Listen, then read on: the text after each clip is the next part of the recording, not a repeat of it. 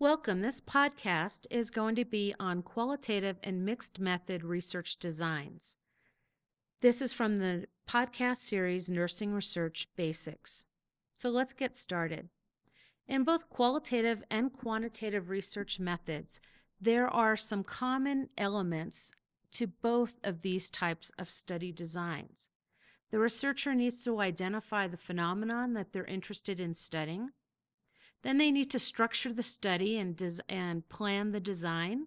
That includes deciding on what is going to be studied, so the research question, also looking at who you're going to study, how you're going to recruit the members or the subjects into the study, deciding on how the data are going to be collected, which type of tools are going to be used, and then deciding on which type of data analysis is going to occur.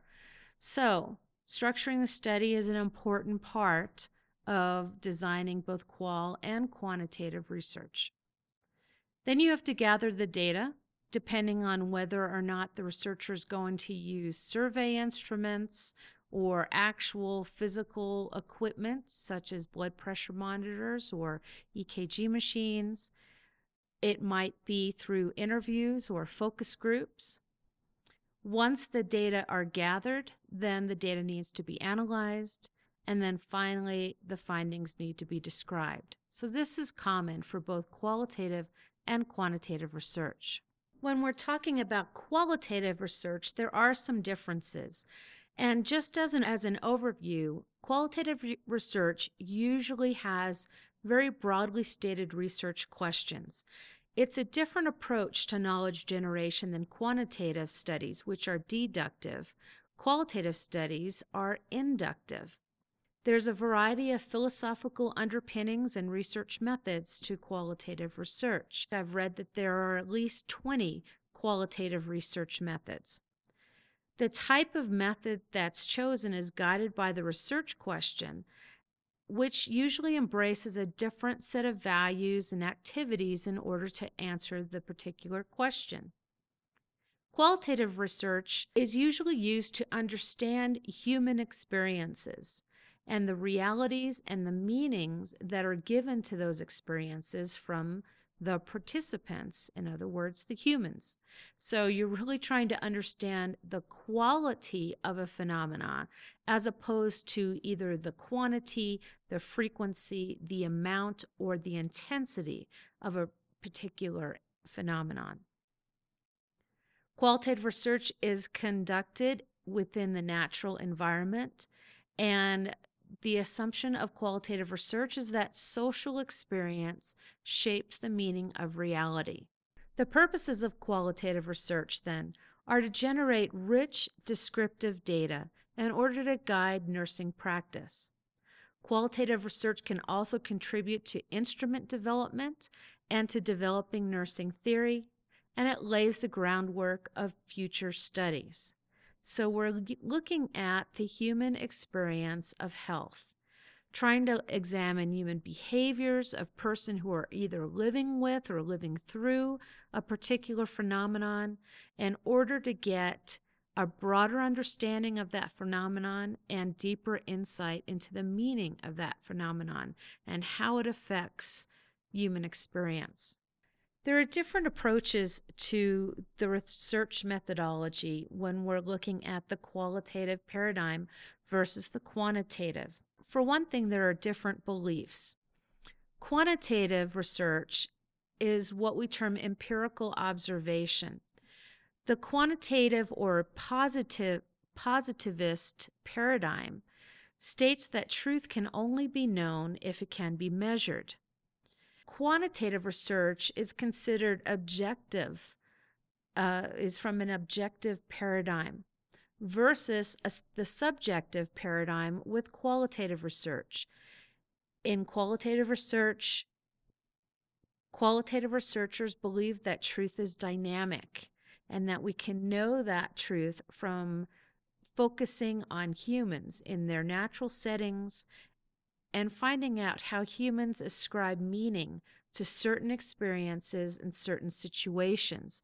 In other words, we're looking at the life context of a person. Quantitative research looks more at parts versus the whole. Qualitative research is considered more holistic.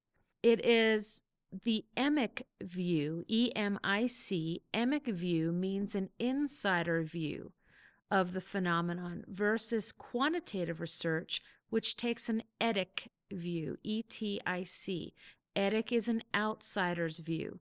The researcher is very much an observer and doesn't have any effect on the, or is not supposed to have any effect on the research being conducted. Again, as I said, quantitative research is deductive and qualitative research is an inductive process. Also, it can also be looked at, at a simplified process versus complex. Human behavior certainly is complex. So, trying to figure out the meaning of human experience is a very intensive, labor intensive process, and it's very context laden instead of context free, which is in, in quantitative research.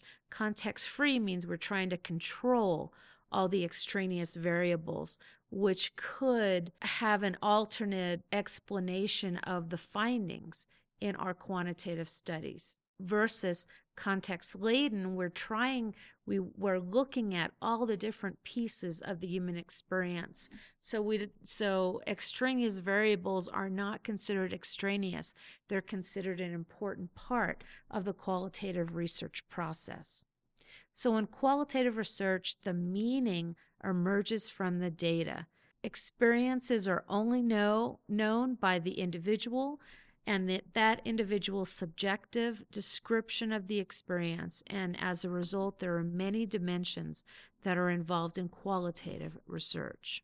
There are different research activities. Sampling issues are another difference between quantitative and qualitative research. In quantitative research we're looking for a representative sample and we try to get we try to figure out the sample size a priori or before the research is even conducted. And sample size can be figured out using a power analysis program. It's also estimated from prior research studies. Now, in qualitative research, we still want a representative sample, but we use what's called a purposeful sampling. We're trying to engage participants who have either lived the experience or are going through the experience that, or the process that we're interested in studying. So we hand select the sample in a qualitative study. Sample size is usually not predetermined in a qualitative study. The sample size is sufficient once the data are not bringing forward any new themes or any new processes.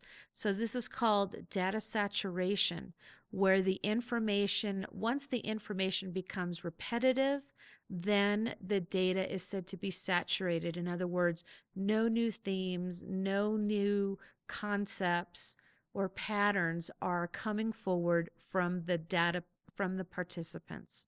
So no no new ideas are occurring by adding more people. So at that point the data is saturated, the qualitative sample is complete. In qualitative research, this is a more intensive study with fewer people. So small sample sizes are acceptable in qualitative research. In quantitative research, you're looking at a more extensive study where you're trying to get usually as many people as possible in the sample. And again, there are calculations to figure out the appropriate sample depending on the type of question you're asking, the effect size you're looking for, and the significance level and the power that you're looking for to try to find a difference if one actually exists. The types of instruments that are used are also different in qualitative and quantitative research. In quantitative research, we typically use questionnaires or tools to measure a physiologic response, for example. The researcher tries to control for the extraneous variables in quantitative research. However, in qualitative research, the researcher is the instrument. And that is a term specific to qualitative research, the researcher as instrument. And that basically means that the researcher is aware of their own values and biases for a particular phenomenon, and they do what's called bracketing. And that's done in all of the qualitative approaches where the researcher puts their own biases aside. So, so you identify your own biases and then you try to put those to the side so that your biases do not bias how you are listening to the participants and the types of questions that you're asking. So you try, the researcher tries to go where the data lead and doesn't presuppose where the data is going to lead. Okay, so there's uh, the instruments then are usually interviews and observations in order to gather data in the natural setting. The judgment of scientific rigor is slightly different in quantitative and qualitative studies. So, in quantitative studies, we're looking for the reliability and the validity of the research instruments. So, in other words, you're looking at reliability and validity of the instruments themselves. That looks at how precise is the data and how consistent are the data being collected. And we're also then looking at the internal and external validity of the study as a whole.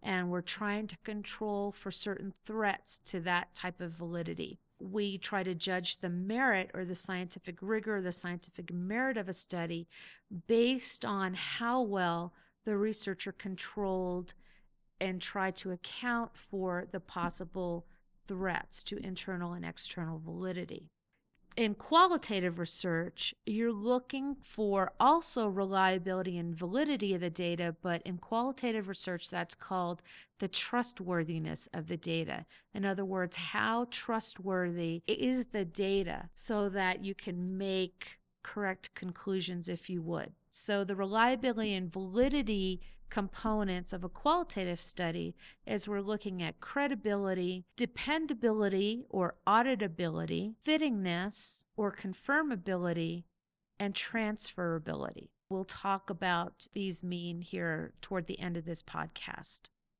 And then again, the deductive versus the inductive approach we're looking at a numerical summary of the findings in quantitative research versus a narrative summary of the findings in qualitative.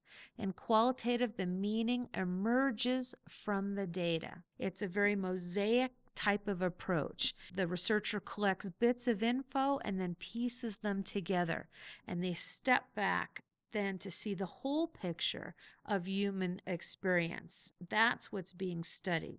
And the whole a qualitative researcher believes that the whole picture is greater than the parts and cannot be known by just looking at the parts or the bits by themselves. So the narrative is to try to capture and describe those bits so that we can put them together and understand the whole of the human experience. There are many different types of qualitative designs. I'm just going to talk about some of the more common types. One of the types is a case study, and that is looking at individuals or groups. So, an in depth look at individuals or groups. And when we have a series of similar cases to try to examine a phenomenon, that's called a collective case series. So, these case studies can be just about one person or could be about a small group of people. But in other in in regardless, a case study can contain both quantitative and qualitative data in order to try to understand the phenomenon. So this is usually a very unique story. There, a case study is usually analyzed using using content analysis, and that is basically a way that you're looking at all the information to try to come up with common themes or patterns. Narrative inquiry is storytelling. That's a very common way uh, that qualitative researchers use to conduct a qualitative study. Phenomenology is the process of learning and constructing the meaning of human experience through intensive dialogue with persons who are actually living the experience. So it's an investigation of the lived experience and and those words are kind of those are synonymous if you will with phenomenology, the lived experience. So whenever you see that in a purpose statement or a research question, then the approach should be a phenomenological approach to that particular study. The different elements of phenomenology, its philosophical roots are from Husserl. The point of phenomenology, again, is trying to study the dimension of the day to day existence of a particular group of people. The perspective, researcher's perspective is bracketed. So you're again trying to take whatever you believe your own biases about a certain phenomenon and put those to the side. The purpose of that is so that you don't lead the participants in, in your questions or your prompts. You're trying to present theories later on that, that have influenced the researcher, and the researcher really needs to make their views explicit when they're writing the research report. The sample is a purposeful sample again and you're looking at, you're trying to select people who are living the particular experience that you're interested in. So, for example, if a researcher is interested in the lived experience of heart transplant patients or waiting for transplant, we'll just make it more general, in patients waiting for transplant, then the lived experience, the sample would be those patients who are waiting on an organ transplant. That makes sense, right? So that's a purposeful sample. You only want patients who are actually living this phenomenon to have a good sample or a representative sample of that particular phenomenon. Data gathering or through written means or through you might interview and tape an interview. There are different methods from different researchers who have different steps in their particular process for, for phenomenology. So you might see a researcher reference van Kaam, use, who uses written descriptions, or Colaizzi, who tapes interviews and then transcribes those interviews. So those are all specific researchers' methods for the phenomenological process. Data analysis, you move from the participant description and the researcher then tries to synthesize the descriptions from all the participants. Usually, the transcripts are read through very um, sensitively. The researcher tries to identify thoughts and themes, significant phrases. The whole idea is to try to distill, if you will, a central meaning from the experiences. The final synthesis then is usually an exhaustive description of the phenomenon of interest, and that becomes the lived experience. Data collection and data analysis usually occur simultaneously. So, as themes and patterns and phrases are emerging, the researcher will use those to develop new questions for participants that they're interviewing, etc. Now, ethnography is another common qualitative method. Ethnography is defined as the scientific description of cultures that provide knowledge and understanding. And realize that cultures can be different ethnic cultures, but it doesn't have to be. It can also be geographic, experiential, or organizational cultures. So, for example, I had a colleague who studied the critical care unit and looked actually at the culture of night shift versus day shift. And depend if you've never worked one of those shifts, if you're a night shift person, you know that there's a certain culture, there's a certain way you do things on night shift that are different from day shift. If you're a day shift person, again, you have a, a different culture. Ethnography, you're looking at the emic view or the insider's view. Quantitative research looks at an outsider's view or an etic view. The purpose of ethnography is to understand the natives' view of their world, and it does require the researcher to enter that particular world. That's called immersion, and that means that the researcher studies the culture from within. Ethnography is both a research technique and the ethnography or the study itself is the actual product of this research. The purpose is try to is to try to describe the local world or studying patterns of behaviors, dimensions, social social dimensions, relationships, cultural, political, economic, institutional. The research question usually talks about life ways or patterns of behaviors within a social context a lot of times the research question is just implied in the purpose statement. The perspective, again, the researcher tries to make sense of the world as an insider and again uses the bracketing technique to put their own biases aside. The sampling plan is to select the group that the researcher wants to study.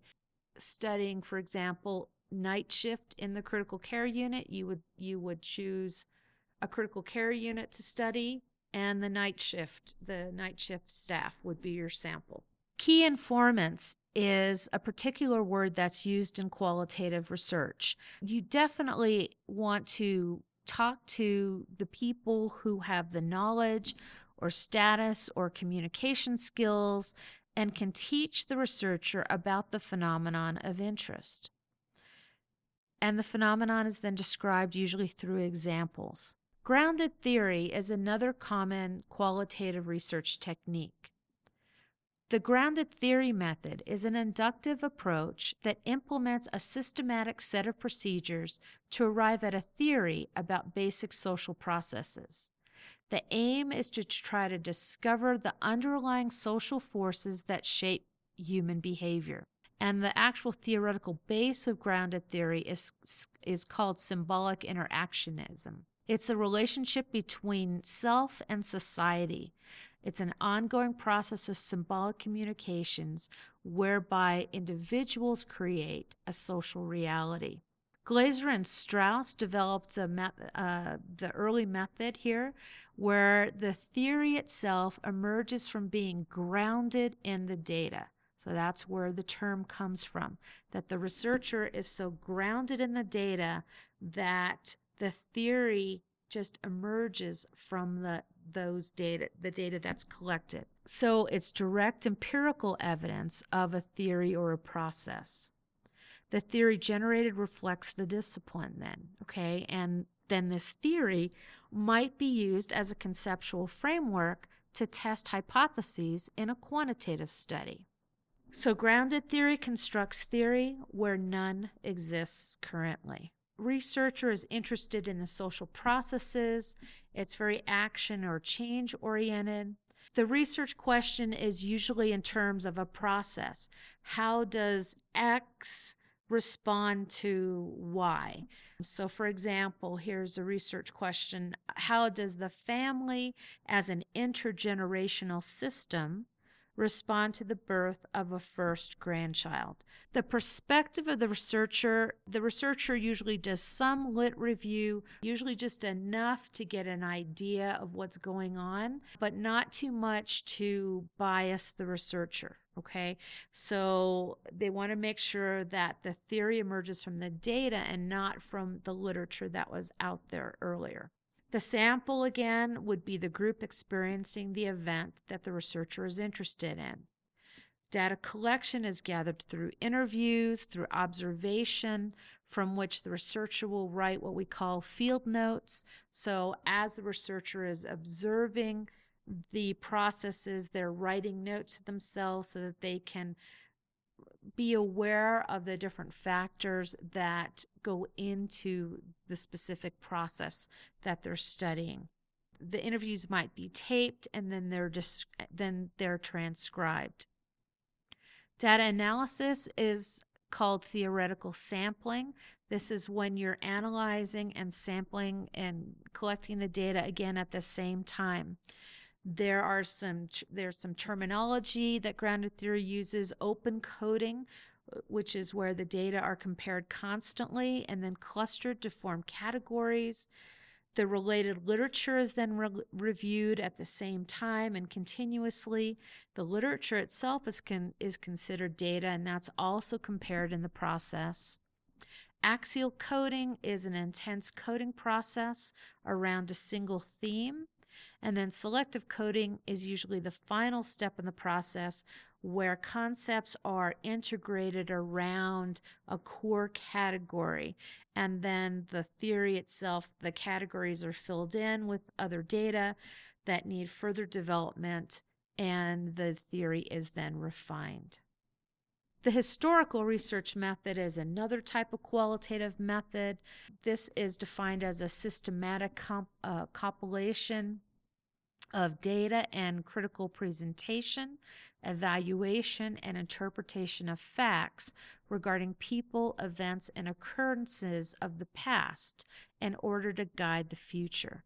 So, the purpose of his, the historical research method is to shed light on the past. So, the phenomenon of interest is a past event that is going to be studied to try to give guidance for the future the research question is usually implicit.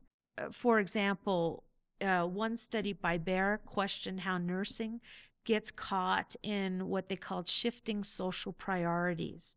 The perspective of the researcher is to try to, again, understand the information without biases. So, again, bracketing comes into play here. The sample is accomplished by identifying all the possible data sources, looking at written documents, video, photos, interviews with witnesses. Again, we're talking about a past event, okay? The data collection um, would include possibly looking at reference lists to see the types of documents or studies that were used in the past. Analysis of the data is looking at the data for importance, looking at the data for validity, external criticism, being able to judge then the authenticity of the documents that are used, asking the question is the data source what it seems to be? For example, if there's a letter from Florence Nightingale, then there would have to, the analysis would have to be whether or not that was truly a letter from Florence Nightingale. So looking at language that's used, how where the letter was found, etc., all those different sources. Reliability of historical research is called is an internal criticism.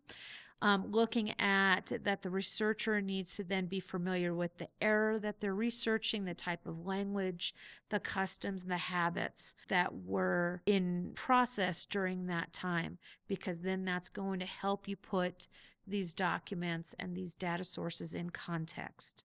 And obviously, having primary sources is the best form of data. Let's look at ethics and qualitative research. Of course, all research needs to be ethically conducted. There still has to be informed consent from the participants. Do notice in qualitative research that we use the term participants rather than subjects. That goes back to the underlying philosophy of qualitative and quantitative research. The research usually takes place in a naturalistic setting. So, again, there uh, are some ethical issues involved with conducting the research. In some, a lot of times, the researchers will go to somebody's home. Uh, you'll have to look at the ability to tape, to videotape, to audio tape, and the consent required for those particular techniques to be used. The researcher participant interaction, there's also, while the researcher is also the instrument, if you remember researcher as instrument, that has some ethical consequences along with that. And then the emergent, emergent nature of the design is also ethically guided so that the fact that you don't pre plan everything in a qualitative design. You're you're pre-planning a lot of it. For example, you might have a structured interview questionnaire where you will have outlined the questions and the prompts that you're going to use. However, many qualitative researchers use a use a semi-structured interview where they have an idea the types of questions, but then additional questions or prompts are going to come from the responses from the participants. So the fact that the research design is changing can have some ethical Im- implications. Validity and reliability in qualitative research just a reminder remember that validity is the extent to which the research findings represent reality. So you're asking yourself, does the information make sense when compared to the other information that's gathered? Reliability is, is the information that's gathered from the research informants accurate? And is the data collector reliable? So when we're talking about interviews and observations, so you have to be careful. The re- qualitative researcher needs to be careful of carelessness and bias that can be introduced into the setting. The research consumer needs to evaluate the trustworthiness, therefore, of qualitative Uh, of qualitative data. We're talking about the scientific rigor of the qualitative study itself. Not only just validating the description of the research study early on, how the informants were chosen, how the if the data was saturated, etc., then the actual results need to also be evaluated. There are four major areas that we look at in a qualitative study. The first one is credibility. And this is a question where you ask how true are the researcher's findings to what the data actually were. In other words, when the researcher comes up with themes, are these true themes? Did they really emerge from the data? Or did the researcher choose a theme because that's what they believe the data were saying? So, one way that you check credibility is you're looking for a statement in the qualitative study that the results or that the themes went back to the participants. This is called member checking. In other words, where you the researcher usually chooses a few people from the group that they interviewed. They ask them to review their categories or review, review the data to validate the findings so that the member, it's also called peer checking actually, um, but that the participant says, yes, this is true. This is true about this phenomenon. Yes, this is my experience. I can see that kind of thing. There, you can also do expert checking, where the researcher might have other qualitative researchers either on the team or outside of the team to again validate the data, the findings, and the interpretations that came from the data. So, again, these are all ways to decrease the researcher bias and to try to ensure that the themes and the categories really did emerge from the data and not from the researcher's presuppositions. Transferability is another way that we evaluate scientific rigor or trustworthiness of qualitative data. And this is actually comparable to generalizability that we look at in quantitative research. What you're really trying to do is to say, can I take these findings from this qualitative study and use it in my patient population or in other patient populations similar to the ones again that the researcher studied. So in this way, transferability, you're looking at setting, sample and the and the data itself to see whether or not you can transfer these findings into practice.